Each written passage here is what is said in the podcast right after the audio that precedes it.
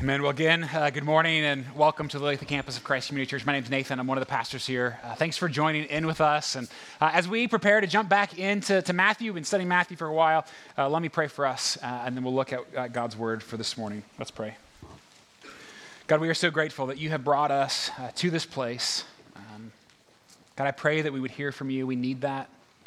And God, I pray that in this moment that we would, uh, we would also, through your Spirit, hear what we need to hear. Um, Not just what we want to hear or what's easy for us to hear, but God, I pray for those for those who need comfort. I pray that that would be true in this in this place. For those who need um, a push in the right direction, God, I pray that that would happen as well. Um, God, that you would help us see more clearly who you are, Lord Jesus, and who you've called us to be. We depend on you for that, Holy Spirit. In Christ's name, amen. Well, I'm not uh, I'm not looking for you know pity or. Uh, or even even complaining uh, by saying this, but um, being a pastor is kind of a scary job. I mean, it's a weird job, to say the least, uh, but it's also like a little, uh, it's a lot terrifying, actually, if you stop and think about it. And I don't I don't mean like, um, you know, walking with somebody through their pain or grief or, or even helping somebody in their in their sin. I mean, I feel inadequate in those moments, but not not afraid. Um, nor do I even just mean like when there's really tough things that we talk about from God's word. Um, I may not always love it, uh, But I'm not I'm not scared of it. The thing that, that scares me most is sort of this ongoing, nagging question, always there in the back of my mind, of what if what if I blow it as your pastor? What if we as your church? Uh, what what if uh, what if we lead you in the wrong direction? Further from Christ rather than towards him? Or, or what if what if even I, like what if I'm in it for the wrong reasons and I don't even know it yet? And what if I abandon my faith, as some pastors that I've known have done? Or what, what if I end up doing something cataclysmically stupid and dragging some of you down with me? Because we all know those stories, don't we? I mean, some of you have been in those situations, those, those communities. You've, you've seen that. You, some of you have been deeply hurt by a church. I don't, I don't just mean like offended or disappointed, not to minimize that, but I mean like deeply, wrongfully hurt. I mean, even for me, I'm look, you know, looking back, and I grew up in church, and most of my childhood Sundays all kind of blur together into one memory, right? And that really doesn't change once you become an adult. I'm okay with that. They all just kind of, they all kind of blur, right? But uh, looking back at my childhood, there are a few that I remember, and one in particular, man, I tell you, I remember in detail the Sunday that one of my pastors resigned because he, you know, solicited an inappropriate relationship with a congregation member. That Sunday I remember. And some of you have been there, right? I mean, whether whether it's infidelity or or, or the, the church or the leader, the board, right? The elders who maybe just, maybe they're just in it for the wrong reasons, who abuse power, who, who manipulate or even, even abuse those they're, they're meant to protect and to care for, and who end up leading them away from Christ instead of towards him, all in the name of Jesus. And many of us know those who have walked away from faith as a result.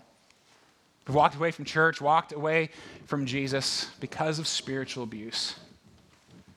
Lousy pastors, toxic churches.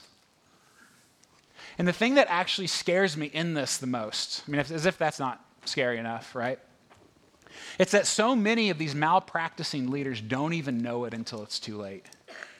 Like, they don't see it coming. They, I mean, I don't think any pastor says, I'm gonna, I'm gonna set out to ruin people's lives, right? I mean, it's, but it, it's a gradual, slow thing, and you, you see it in, in them. Jesus calls them blind guides, unknowingly leading people to their own destruction. And if leaders are allowed to get away with this, they can take everybody with them. And that terrifies me. Especially when you know the words that Jesus has to say to those who do this. Hmm. We've been studying Matthew. We're in Matthew chapter twenty-three this morning. You have a Bible, go ahead and, and, and jump there with me. But we are we are getting closer and closer to the time of Jesus' death. It's just days away at this point. And in the last few weeks, if you've been here, Jesus has been under constant scrutiny by the religious leaders. Question after question, not searching questions, but questions meant to trip him up, right? To try to trap Jesus. And now very clearly, the, the, the conversation shifts. And, and Matthew tells us that now Jesus talks in these final, some of these final moments, really, to the crowds and to his disciples, warning them against the spiritual abusers of his day, the, the, the scribes and the Pharisees, the ones who are soon to kill him. And this, this passage, I'm going to read it in just a moment here, but just to kind of like brace yourself a little, like this is arguably the angriest Jesus gets in Scripture. I mean, he is, he is mad.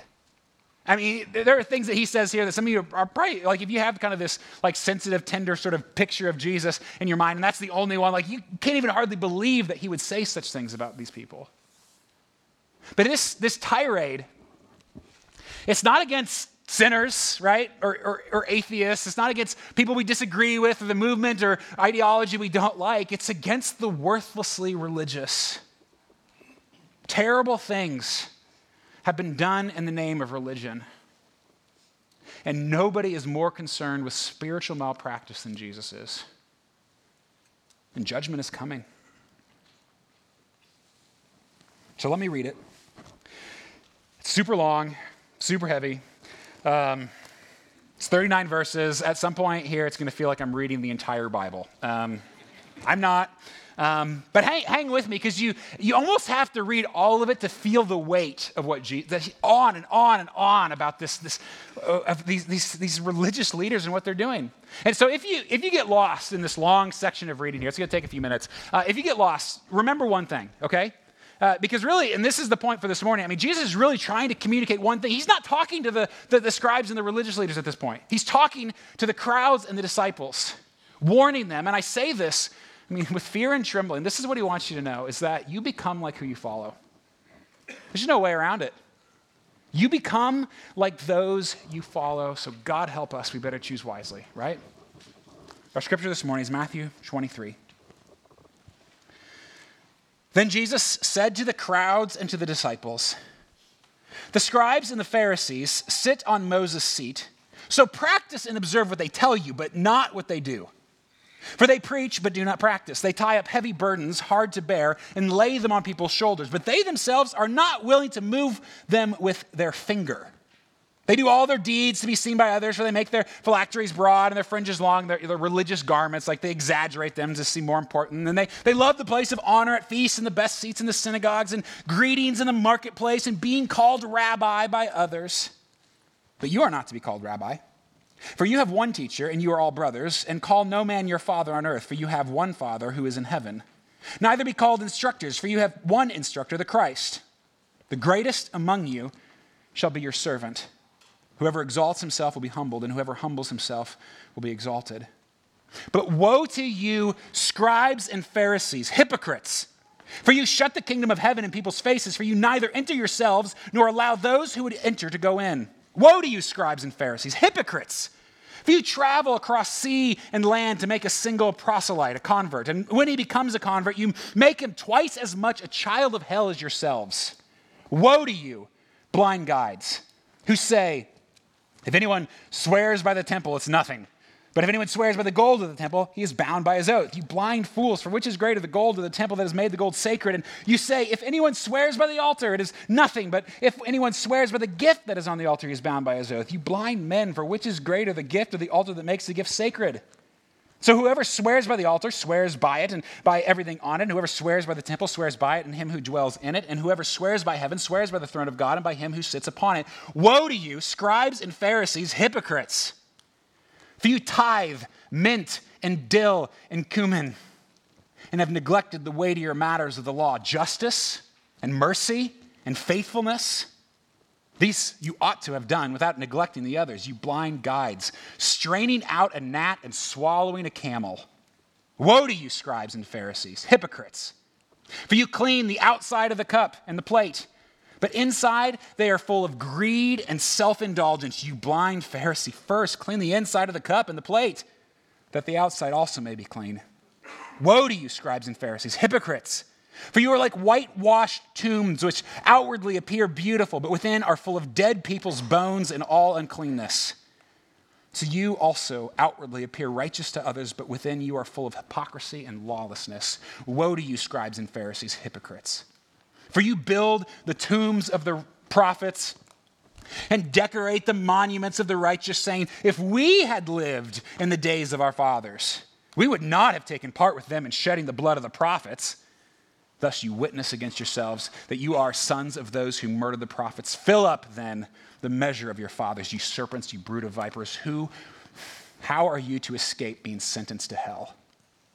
Therefore, I send you prophets and wise men and, and scribes, some of whom you will kill and crucify, and some you will flog in the synagogue and persecute from town to town, so that on you may come all the righteous blood shed on earth, from the blood of innocent Abel, first murder of mankind, to the blood of Zechariah, the son of Berechiah, whom you murdered between the sanctuary and the altar. Truly, I say to you, all these things will come upon this generation.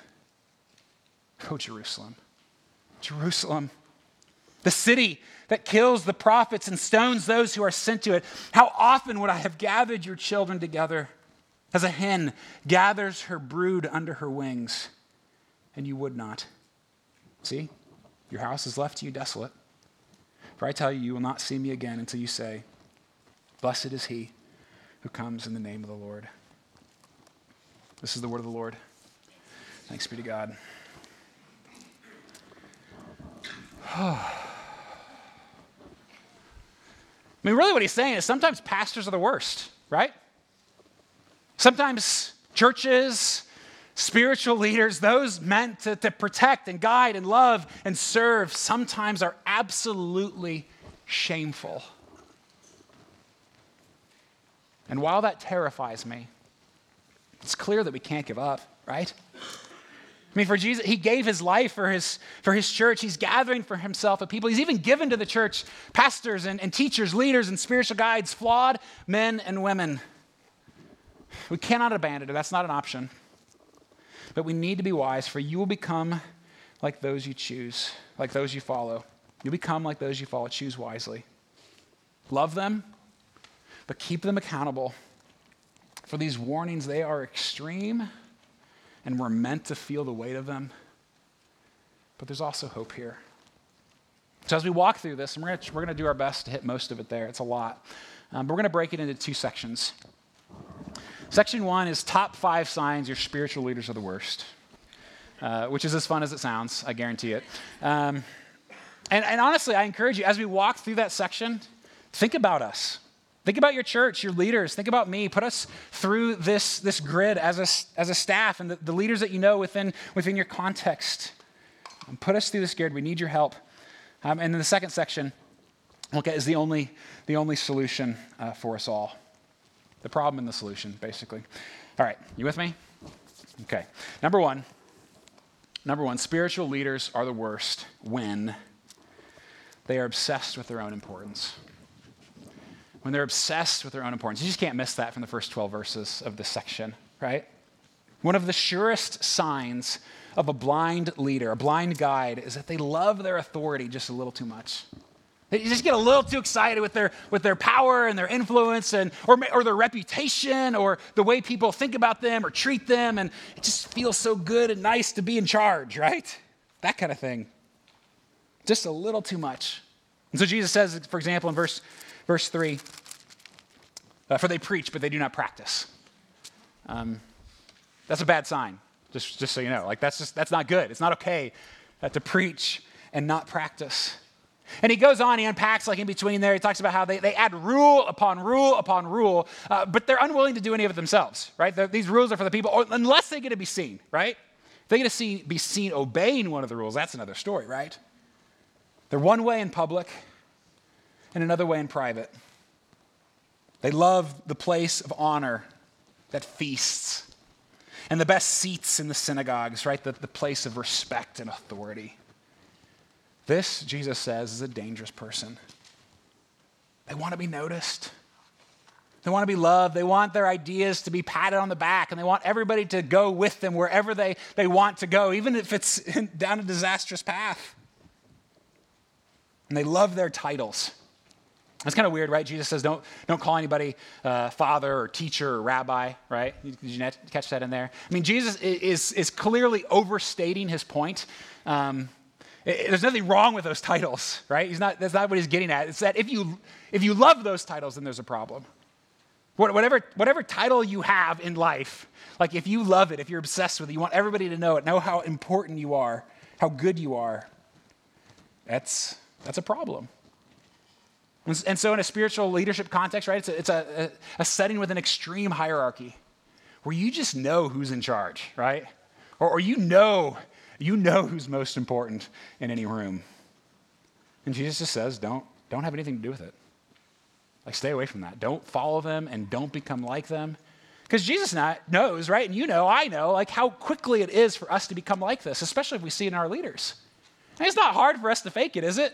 To want to look good on the on the outside and not the inside, to to want to, you know, tout how how good our works are, right? We like I mean we love it when people see the good things that we do, right? We love it when people acknowledge how important we are. No matter no matter who you are, we all we all dip into this. We're inconsistent in public and private, aren't we? It's dangerous. Instead, Jesus says in verse eleven that the greatest among you shall be your servant. Whoever exalts himself will be humbled, and whoever humbles himself will be exalted. It's quite a contrast, isn't it? On the one hand, you have you have leaders that are obsessed with their own authority. On the other hand, Jesus says, well, the real what you, what you should be is humble. Servants. And that's the kind of church we want to be, isn't it? I mean, that's it. Like you hear that, and of course we we want that for, for a community and for us. Yes, a, a place of humble service, one that, that serves unconditionally, no matter what, even people we don't necessarily always like or agree with. That has the humility to, to welcome all kinds of people. As a church, it's not it's not hung up on status or appearance or, you know, how good this person looks or not, right? A reputation, a home for, for anyone. It's quite a contrast from what we sometimes see, isn't it?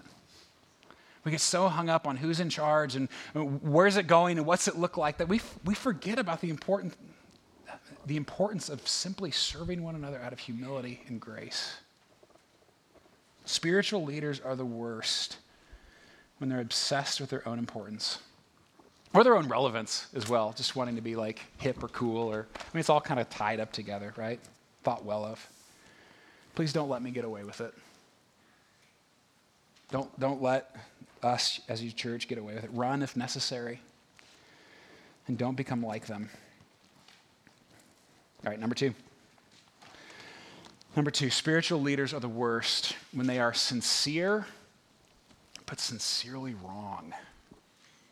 Sincere, but sincerely wrong. And this is a hard one for us as a culture. Actually, these these next two, because we love sincerity, right? I mean, it's like, well, she means well, right? He prayed about it. She's charismatic. Uh, he likes people. He's nice. You know, we. It's like, well, I mean, as long as they're sincere, it's okay, right? We just don't we don't get beyond that. Well, that's a dangerous place, isn't it? Sincerity is not enough. Not if you're wrong. Look what Jesus says in, in, in verse thirteen. Look how sincere the Pharisees are. It says, for you shut the kingdom of heaven in people's faces. And then verse fifteen, for you travel across sea and land to make a single convert. And when he becomes a convert or a proselyte, you make him twice as much a child of hell as yourselves. I mean, look how sincere they are. I mean, they're, they're traveling across sea and land, doing the Lord's work, right? Trying to make as many possible converts as they can. Everything looks great, except that it's awful, right? Except they're, they're, they're slam- I mean, think about this. Jesus says that they're slamming the door of heaven in people's faces. Not only are they not going in, they're keeping others out. Sincerity is deeply overrated if you're wrong, right? And again, that's a, that's a hard one for us because, man, we just want to be sincere and we all want to just feel good about each other and all that. But um, let me give an example. Like, um, Some of you will probably remember, like uh, five, six years ago, there was all that uh, trouble with Toyota. Remember, in the, the uncontrollable acceleration, right? two thousand nine, they had to like recall, I think, ten million vehicles. I think um, they had over a billion dollars in fines, countless lawsuits that they had to settle. I mean, it was, it was a big deal. And general consensus at the time was there is something terribly, horribly wrong with the world's most popular cars, right? Except there wasn't. Not a bit. And in fact, study after study has shown in the years that have followed that actually they were, they were fine. The cars were okay. And in fact, every study shows that no matter how much you're accelerating, like even if you have your foot on the accelerator, no matter how, how fast you're going, if you push the brakes, your brakes will eventually win, right? They're designed, they will eventually slow down and stop your car. Uh, but what these, these studies have shown is that most likely what was happening in countless vehicles is as people began to hear more and more like Toyota, they're, they're accelerating out, out of control. People, people were slamming on the gas, absolutely convinced it was the brakes. I mean, imagine being the driver in that situation, fully convinced that you were doing everything to stop the car, and yet being the one that kept making it go faster and faster and faster and faster. I mean, and sadly, like a lot of people died during that, all of that, right? And here we have the Pharisees. Man, they are sincere, right? They are sincere and, and slamming on the gas, convinced it's the brake. And it's not just them. They've got like all of Jerusalem in the backseat with them. And countless religious leaders since. Friends, don't get into that car. Don't, don't do it. You don't want to be in there. Sincerity. Sincerity is not enough. Let me give an, another example, um, one that maybe we Christians tend to be uh, guilty of in particular. Um, it's some mild uh, spiritual abuse, depending on the circumstance, I suppose. But let's just let's just make a, a, an agreement right now, okay? Uh, everybody in this room, just to never use the words "God told me." Can we just do that? God told me. I mean, talk about a power play, right? Isn't it? I mean, as soon as somebody says that to you, it's like, well, I guess we're not going to talk about this, right? Because God told you, right? I mean, and I'm not I'm not minimizing that, that God speaks to his people. Yes, he communicates to us. But what, what I'm afraid of is our hearing is lousy, right? Like we need one another to understand what God is saying. We need to test it against scriptures. And let me just say, do not trust a spiritual leader who throws around God told me on a regular basis or ever, really. That's just that's just scary, right? I mean, God told me to, you know, this, this we're building on here as a church. We really need a statue of me out front, right? Sorry, guys. God told me, right? What are you going to do? Um, it's ridiculous. And yet we do that, don't we? I mean, I don't know how many conversations I've had with people like, well, God told me I should move in this direction. I'm like, I don't think he did, right? Especially when, when it's like, there, God told us a lot of things, and that's not in it, right? He gave us his book, his word to live by. We need to, to measure everything we do against scripture. Yes, God speaks, and yes, we want to be sincere. But this book is our authority, not our sincerity, not our feelings of, of whether or not we think God is, is talking to us perfectly, right? And we need we need the scriptures. We need the feedback of others. And, and honestly, too, let, I mean, put that under your grid. Please do not take my word for things that I say up here. I'm going to make mistakes. I'm going to say things that are wrong, not on purpose, I hope, um, but it's going to happen. Uh, others of us will as well, or, or kids in your in your classroom with your with your teachers. Like always be be asking, what is what does this book actually say? Test everything through scripture. It is our authority. Don't end up sincerely wrong. It's not a car I want to be in. Number three. Number three, spiritual leaders, and this one's close to the last one. Um, number three, spiritual leaders are the worst when they're passionate, but mostly about small things. Because again, this is another one as, as a culture. We just love passionate people. We get excited around passionate people. And, and like we will listen to passionate people and we'll get behind and excited like the charismatic leader. Like we we love those people and we'll do anything to follow them, right? And we have we have a lot of trouble arguing with passionate people.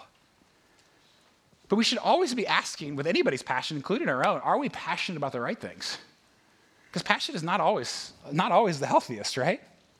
I mean, this is really what Jesus gets at in the, in the next section. It's a long section. It's the, the whole part, if you were still kind of listening at that point, with the, you know, swearing by the temple or the gold of the temple, swearing by the altar, the gift on the altar. I mean, it's it's a little bit confusing for us in our context. But really, that's it's what he gets to then uh, with another example. It's the same idea uh, in verse, verse twenty-three. Um, here's how he summarizes that. He says, "Woe to you, scribes and Pharisees, hypocrites, for you tithe mint and dill and cumin, and have neglected the weightier matters of the law, justice and mercy and faithfulness. These you ought to have done without neglecting the others. You blind guides, straining out a gnat and swallowing a camel. I mean, what Jesus is getting at, at there is like, yeah, fine, tithe your spices, good for you, right? And tithing is a good thing. You should, you should do that, Jesus says. And yet, like, what about justice? What about mercy? What, what about faithfulness before our God? And we've seen spiritual leaders do this, don't we? Haven't we? Let me just get this gnat out of my soup, gnat out of my soup, right? Meanwhile, choking down a whole camel, right? And Jesus is like, fine, dude, get the gnat out of your soup, but don't, don't forget about the camel. Focus on the camel. It's not that we're necessarily passionate about wrong things. They're just small things. And I, I see myself in this. I know there are times I just get excited about one little thing and I just want to I want to go after it and I give everything to it. And it's not that it's unimportant, it's just that it's less important. Think about how many churches, how many pastors, how many Christians get hung up right here. I mean, God help us. This is this is the soapbox church, right?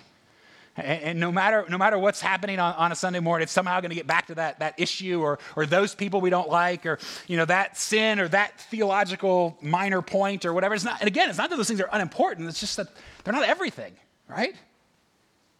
Or, or another way this might express itself, it's the the leader, you know, passionate, charismatic, who who believes their church or ministry. Um, or pet project or whatever it is they're they're involved in is like the most important thing on the planet, right? You've met those people. Like where everything is, like if you don't do what I say and and, and give in the same way I, I want you to or serve in the way that I'm talking about, then, I mean, sorry, you're going to hell, right? I mean, that, that's kind of kind of the mentality here sometimes. Meanwhile, forgetting the most important things, like for example, Jesus would be one of them, right? Let's not forget that guy. I mean, just even as a as a basic rule of thumb, anybody who tries to add to Jesus is a blind guide.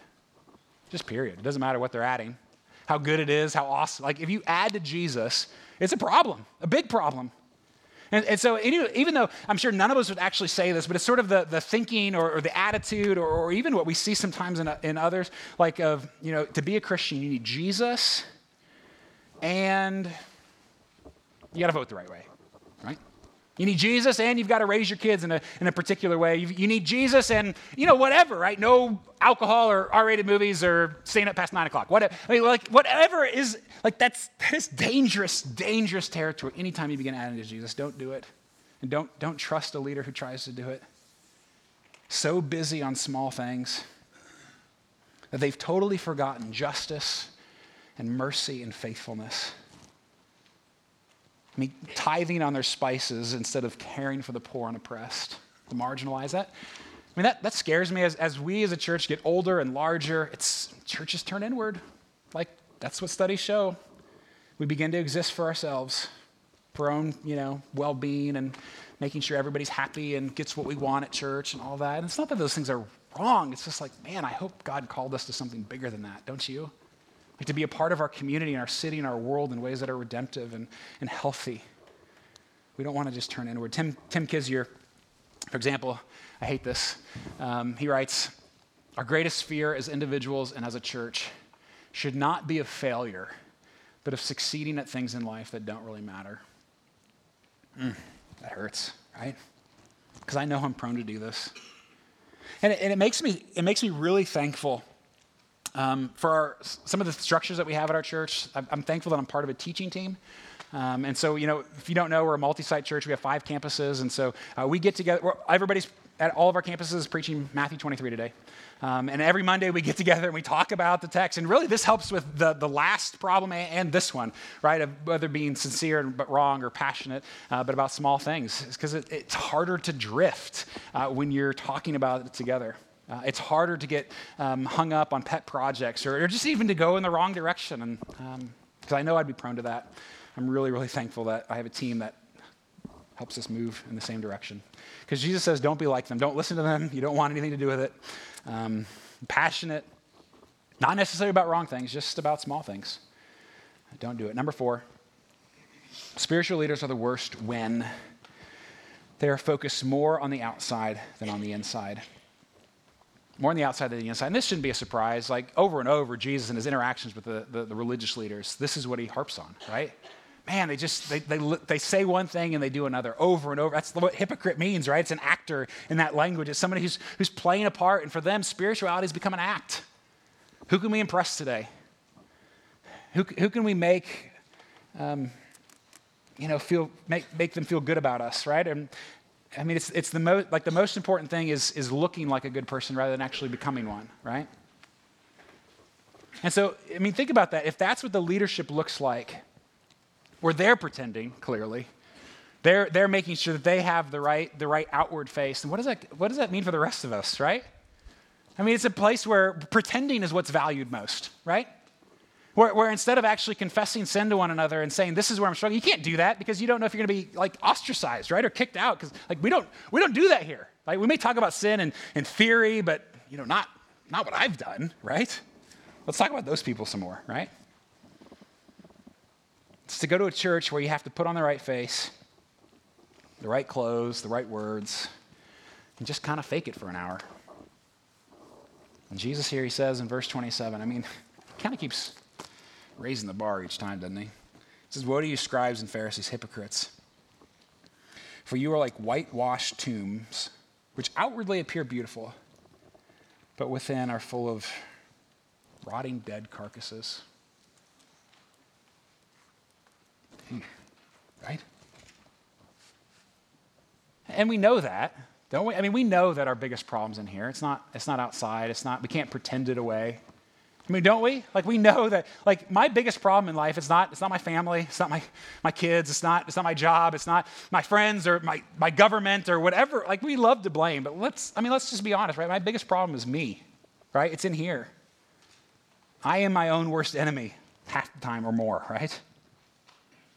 But it's so much easier to pretend or to blame. And we're just good at it, aren't we? I mean, imagine with me going to an A A meeting where nobody in the room would admit they had a problem. I think about that. Like, what? What's the point? Like, what good would that possibly do? And honestly, I mean, I've had enough interaction with alcoholics who don't think they have a problem. And you, in those settings, you just quickly realize there's, like, there's nothing I can do here, right? I mean, because you can't help someone who, who doesn't want help. But how how many Christians walk into church, or, or pastors or staff, right? How many of us walk into church, or community group, or Bible study, with sort of an air of, I don't have a problem. Some of us actually believe that, right? I'm good enough. I'm okay. I mean, I got some things, but better than most. What are the chances of us actually recovering together? Actually growing and changing and becoming more of who God wants us to be? Don't minimize how desperate we are for God's grace. When we do that, then the death inside just flourishes. It rots even deeper. And we want to be a place as a church. Um, and please, please hear this. We we want to be a place not where not where sin is okay. And that's that's important. Like we we believe that this book calls things sin, and we want to do that as well. And so it's it is not it's not spiritual abuse to call sin sin, uh, nor nor is it malpractice for us to point out sin in each other's lives so that we can begin to work through those and, and put those aside and repent and and become like more of who God wants us to be. That's that's not it. Okay, um, we don't we want to be a place not where sin is okay, but where authenticity is just expected, where it's normal. Where you can confess your, your sins and your struggles and your doubts, that we we have permission in each other's lives to address what's in here, not just what's on, on the surface. We want to be a safe place where we can recover together. And any alternative to that is toxic. It's dangerous. Finally, number five, spiritual leaders are the worst when they use the sins of others to feel good about themselves. I'm glad none of us here do that, but you can think about it in theory, right? Um, who use the, the failures of others to prop themselves up. And it's interesting what Jesus points to here, because he, he alludes to the fact that for the Pharisees, the, the, the religious leaders of that day, they, they essentially were, you know, go around saying, you know, we would have never done what our fathers did. Because their fathers, the ancestors, right, they, they killed the prophets. Prophets came and spoke to God's people, said, you know what, you need to repent, you need to turn away from your sin, and they killed them over and over and over again. And, and these religious leaders were like, we wouldn't do that. Are you crazy? No way.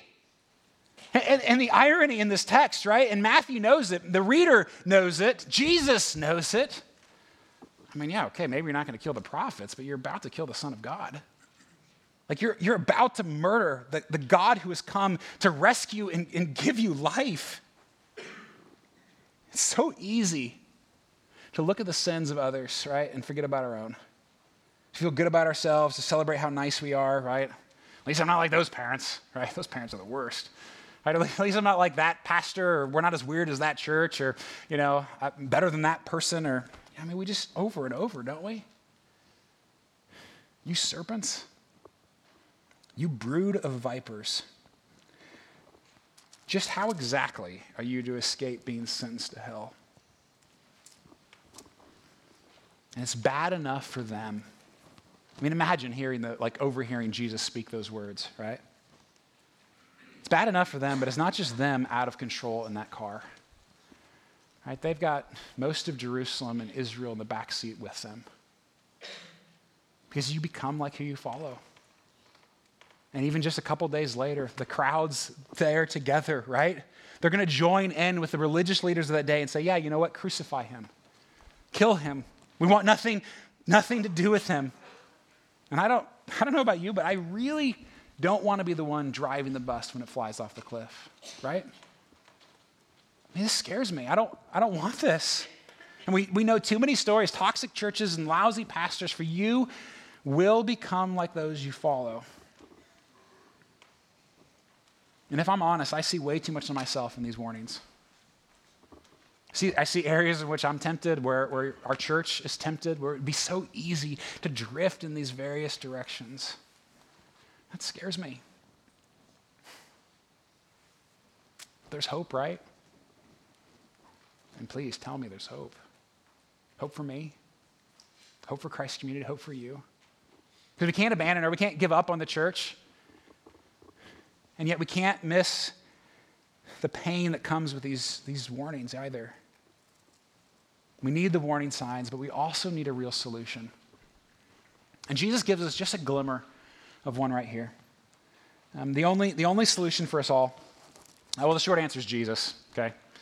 Um, the answer is always Jesus. But, um, but look at how Jesus ends these excruciating words of condemnation. I mean, it's really interesting that some of, some of the most tender words Jesus ever spoke and some of the harshest are right here together. You can almost see the tears in his eyes and hear the break in his voice as he pleads for his people. Verse thirty-seven, "O Jerusalem, Jerusalem, the city that kills the prophets and stones those who are sent to it. How often would I have gathered your children together as a hen gathers her brood under her wings, and you were not willing." Longing to gather his people like a mother hen. And that's a picture of Jesus we don't often think of, right? We don't we don't picture him as a, as a chicken, right? As a hen, um, gathering his, his little chicks under under his wings. But it's, you know, this image of tenderness, of protection, of of care, of flourishing, of of, of what, frankly, what we long for in, in Jesus. And so if if that's the image Jesus leaves us with here in these words, I want to offer just three quick next steps for us. If you become like you, who you follow, what do we what do we do about it? How do we avoid some of these, these perils? First, first, you have to know and pray for your church. Please. I, I beg you, please. Know and pray for your pastors, your leaders, your elders, your, the staff around you, the, the community group leaders that, that lead you. I mean, whoever it is, know and pray for them. And that, that means you have to get involved. Like, you can't just keep it at us at arm's length. You have to actually take steps to get to know who we are and what we're doing, why we exist as a church, what, what, what gets us going as a people. I mean, you have to do that. And this is especially hard for those of you who I know have been hurt by the church, right? Because of course you want to keep us like this. I mean, I, I understand that. And yet um, you have to do the hard work of rebuilding trust with us. We, we want to do that with you. Um, we'll be patient with you, but don't give up on us. Um, let's do that and be part of the solution with us. I mentioned, uh, too, with this a moment ago, just how thankful I am for um, just some of the safeguards that are in place at, at Christ Community. And we're not invincible. I don't I don't say that for um, to kind of tout like this will never happen to us kind of thing. But I am thankful to be a part of the, the church that I am. Um, even the fact that we're multi-site. I mean, there's an inherent accountability in being five campuses spread across our city. Um, and some of my some of my absolute closest friends are the other campus pastors, and they know me. They know the junk that lives in here. I know the things that they're tempted to, and we spend time together, and we speak into those things in each other's lives. Again, that doesn't make us invincible, but it's it helps, right? Uh, that we're accountable with one another. Another is our, our Olathe staff team here. Um, have you seen our office downstairs? Anybody? Um, there's nine of us officing in two hundred eighty square feet. Um, prison cells are bigger, right? Uh, and they smell better too, actually, uh, depending on who's working. Um, it, it, it's a little bit, it's not, it's not great. Uh, but it forces accountability. Like, we just can't get away pretending with one another. Like, we know when, when we're angry at something or disappointed or frustrated with one another, and we, we care about one another, so we speak into each other's lives. That's such a value for us as a church. And other other safeguards that we have in, in place as well. Uh, but we're not we're not invincible, so please, please don't put us on a pedestal. I mean, those of you who really know us, I know, aren't really tempted to do that. Um, you know us too well, but please don't. That's like the worst thing you can do. We don't we don't want to be up there. We don't deserve to be up there, and we're sinners. We're broken, desperate people. We we need God's grace just as much as you do. Um, don't put us up there. And we're we're gonna make mistakes as we go. But would you help us make fewer of them? I mean, seriously, would like ask good questions. Um, if you see things that, that, that you that you that aren't right, right, or you, you don't match up with here, or maybe you aren't understanding the whys behind, like, ask us, um, talk to us, give us give us your feedback, show us show us what we, we can learn from you. We we need that. I mean, it's one of the reasons why we're you know doing this Reveal survey, right? Um, and by the way, God told me uh, you need to take the Reveal survey. Um, see, that works. It's pretty good, isn't it? Uh, too soon, too soon. Um, but push us, stretch us, give us give us feedback. I mean, not. You know, don't be a whiny, critical spirit. That's not going to help. Um, but like, come to us um, with with your thoughts. Help us with this. Um, but please give us lots of grace along the way. And let me just say, I, I feel that here, and I'm so thankful for that. I um, I cannot tell you often enough how thankful I am to to be a part of such a healthy congregation, where I feel your permission, and the other staff members as well, and our families, we feel permission to be human, like to actually be like, you know, people. Um, that's not that's not the case at all churches. And I am so, so grateful. It's healthier for me. It's healthier for my family, for the rest of us. Um, thank you for al- giving us that permission. And also at the same time with that, thanks for not settling as well, right? Don't just let us get away with not being Christ-like. Um, that we we need to continue to, to push us in that direction. And so there's there's a fine balance there, but I am so, so grateful. I love you. I'm grateful for uh, the ways that you allow this to be a place of flourishing for your leaders as well. Um, and for those of you who have been hurt, Um, by a pastor or church, um, maybe by this pastor or this church. Um, I'm sorry.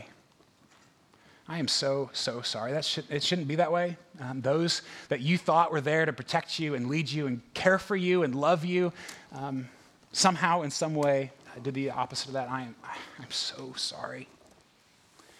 Um, but give us a chance and help us be a part of that wholeness together. Please know and pray for your church. And if you don't know how to pray, ask us um, how to pray for us with things. Um, we'd, we'd love to be able to give you some input there. Second, know and pray for yourself. Know and pray for yourself. Ha ha. Some of you thought this was all about us, right? Um, it's not, right? We all do this. Every one of us is called to be a spiritual leader. Like, if you're a Christian, that's part of your identity now as a follower of Christ. And people are following you. It may, it may look different in your context. You're young, old, uh, whatever, wherever you are, right? It might, it may look differently, and yet that's that's who we are. The people around you, they will become like who they follow, and some of them are following you. Like, don't blow it, right? I mean, listen to these warnings. Take them seriously. I mean, the easy example is parents, right? Oh, man. I mean, this affects all of us in every way, but the parent-child, it's so intimate, right? And you see it. I mean, they're...